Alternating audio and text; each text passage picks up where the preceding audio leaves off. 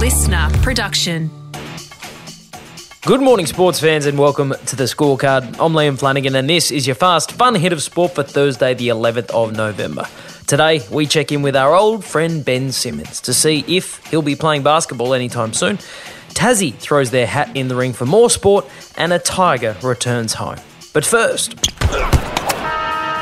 I'm sure I speak for all cricket fans when I say that I have absolute confidence that tonight Australia will deliver their most complete performance of the T20 World Cup, defeat Pakistan in the semi-final and cruise into just their second ever tournament final. An eccentric and confident young man. But that's just my prediction. One thing I know for sure is whoever does win tonight, the Kiwis will be waiting. Oh, brilliant!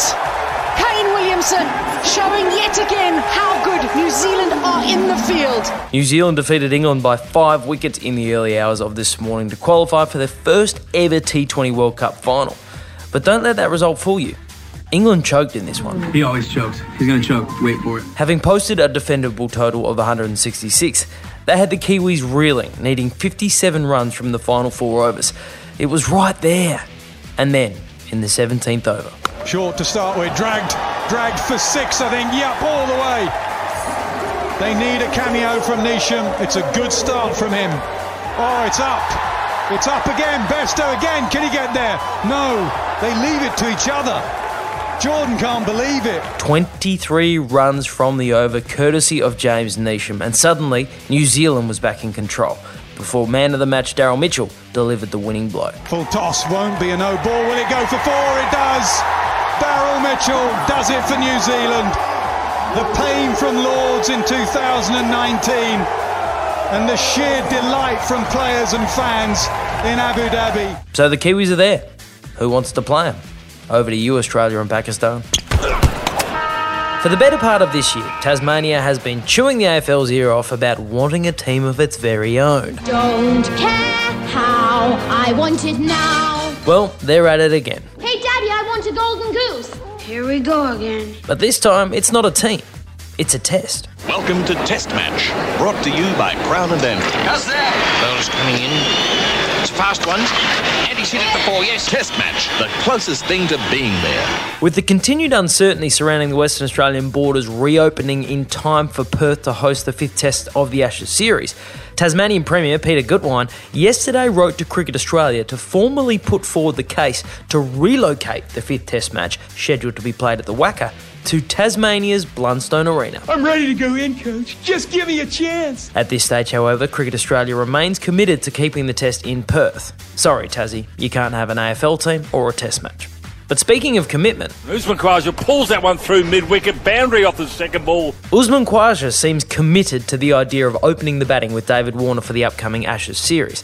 Khwaja, who has already scored 2 centuries this domestic season for Queensland, played a lone hand in the first innings of his Sheffield Shield clash against Western Australia yesterday, scoring 70 of the 129-run total as the WA pace attack ripped through the Queensland order.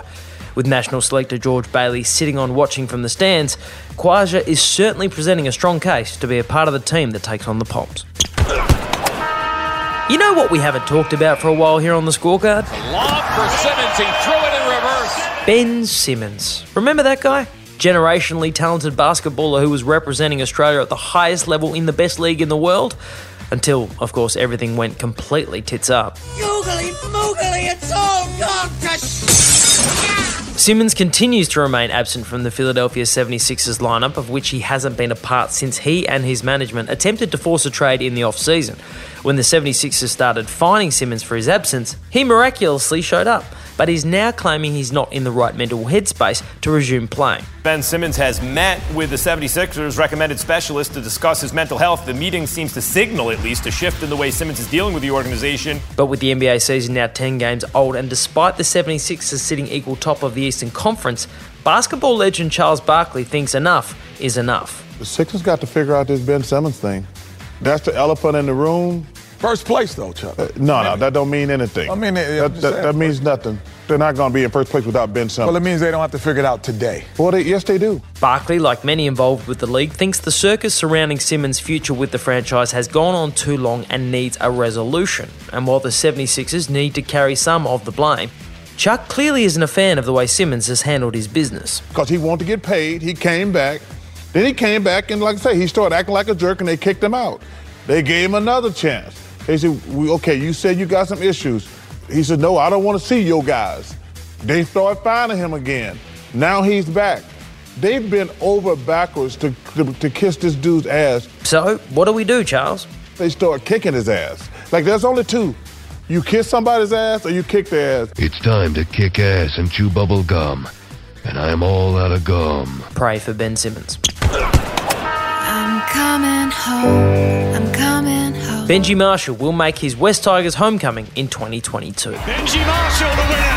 The just goal from 37 outs. Benji Marshall has been hot and cold today, but he is very hot when it matters most. No, not as a player.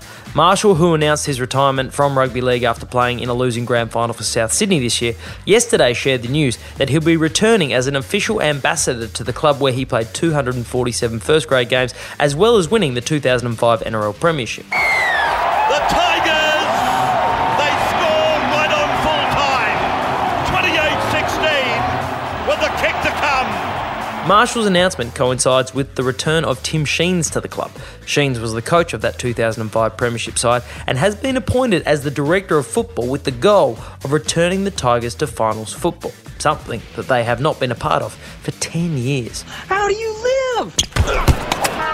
And don't forget to set your alarms tonight because there is plenty of sport on this evening. Firstly, the Socceroos' quest for qualification to the Qatar World Cup continues when they take on Saudi Arabia in a top-of-the-group battle at CommSec Stadium in Parramatta tonight at 8:10pm Sydney time.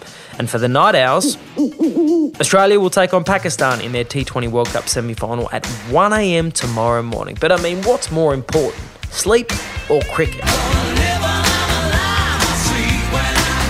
Exactly. And that is your Fast Fun Hit of Sport for Wednesday the 11th of November. I'm Liam Flanagan. Catch you tomorrow on The Scorecard.